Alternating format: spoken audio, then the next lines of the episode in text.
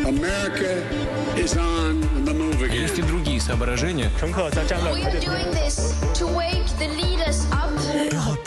L'heure de retrouver la revue de presse internationale et bien évidemment c'est cette guerre déclenchée en Ukraine par Vladimir Poutine qui fait la une de pratiquement toute la presse euh, à travers euh, le monde. Nous allons aller euh, en Chine et en Italie ce matin, mais d'abord direction Varsovie en Pologne. Bonjour Marie Le Puloc. Bonjour.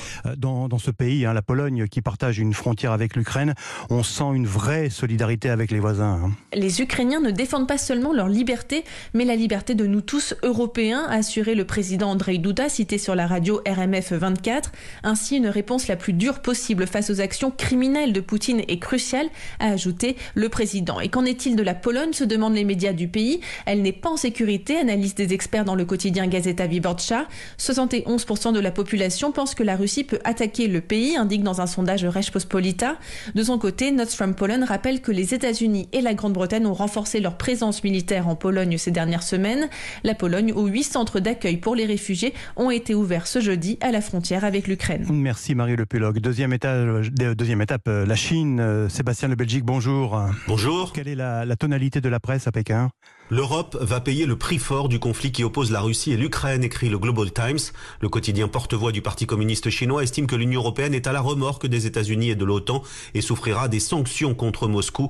Même tonalité très anti-américaine hein, en première page du China Daily qui écrit aujourd'hui que les États-Unis sont à l'origine de ce conflit. Ils sont responsables et ont jeté de l'huile sur le feu. La presse chinoise, loin de condamner la Russie ou de s'inquiéter du sort des Ukrainiens, parle d'abord de la faillite des démocraties occidentales qui, comme l'écrit l'agence officielle chinois n'ont pas compris les inquiétudes de sécurité légitimes de la Russie. Enfin, sans faire de lien explicite avec l'Ukraine, le quotidien du peuple publie lui une tribune pour appeler à la réunification avec Taïwan, écrivant que si les séparatistes taïwanais nous forcent la main, nous serons obligés de prendre des mesures, alimentant ainsi le spectre d'une prise de Taïwan par l'armée chinoise. Direction l'Italie maintenant. Bonjour Antonio Galfaro. Bonjour. Euh, chez vous, les journaux sont euh, unanimes. hein. Tous ont repris la réaction du Premier ministre Mario Draghi. Le dialogue avec Moscou est désormais impossible. Par exemple l'agence de presse ANSA. La Repubblica revient aussi sur les polémiques ici entre partis. Les démocrates reprennent Matteo Salvini, le patron de la Ligue, connu pour sa sympathie envers la Russie. Sa condamnation de la guerre et son soutien à Mario Draghi et à ses alliés serait ambigu car il ne cite ni Poutine ni la Russie. De son côté, il Corriere della Sera détaille les conséquences militaires de cette guerre pour la botte. Les deux bases italiennes de l'OTAN sont maintenant pleinement opérationnelles, écrit le quotidien.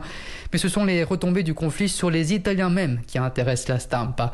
Le journal craint une augmentation du prix de l'énergie, mais aussi du pain et des pâtes. Même le journal du Vatican, l'Osservatore Romano, dédie sa une à cette guerre avec ce titre, l'heure la plus sombre.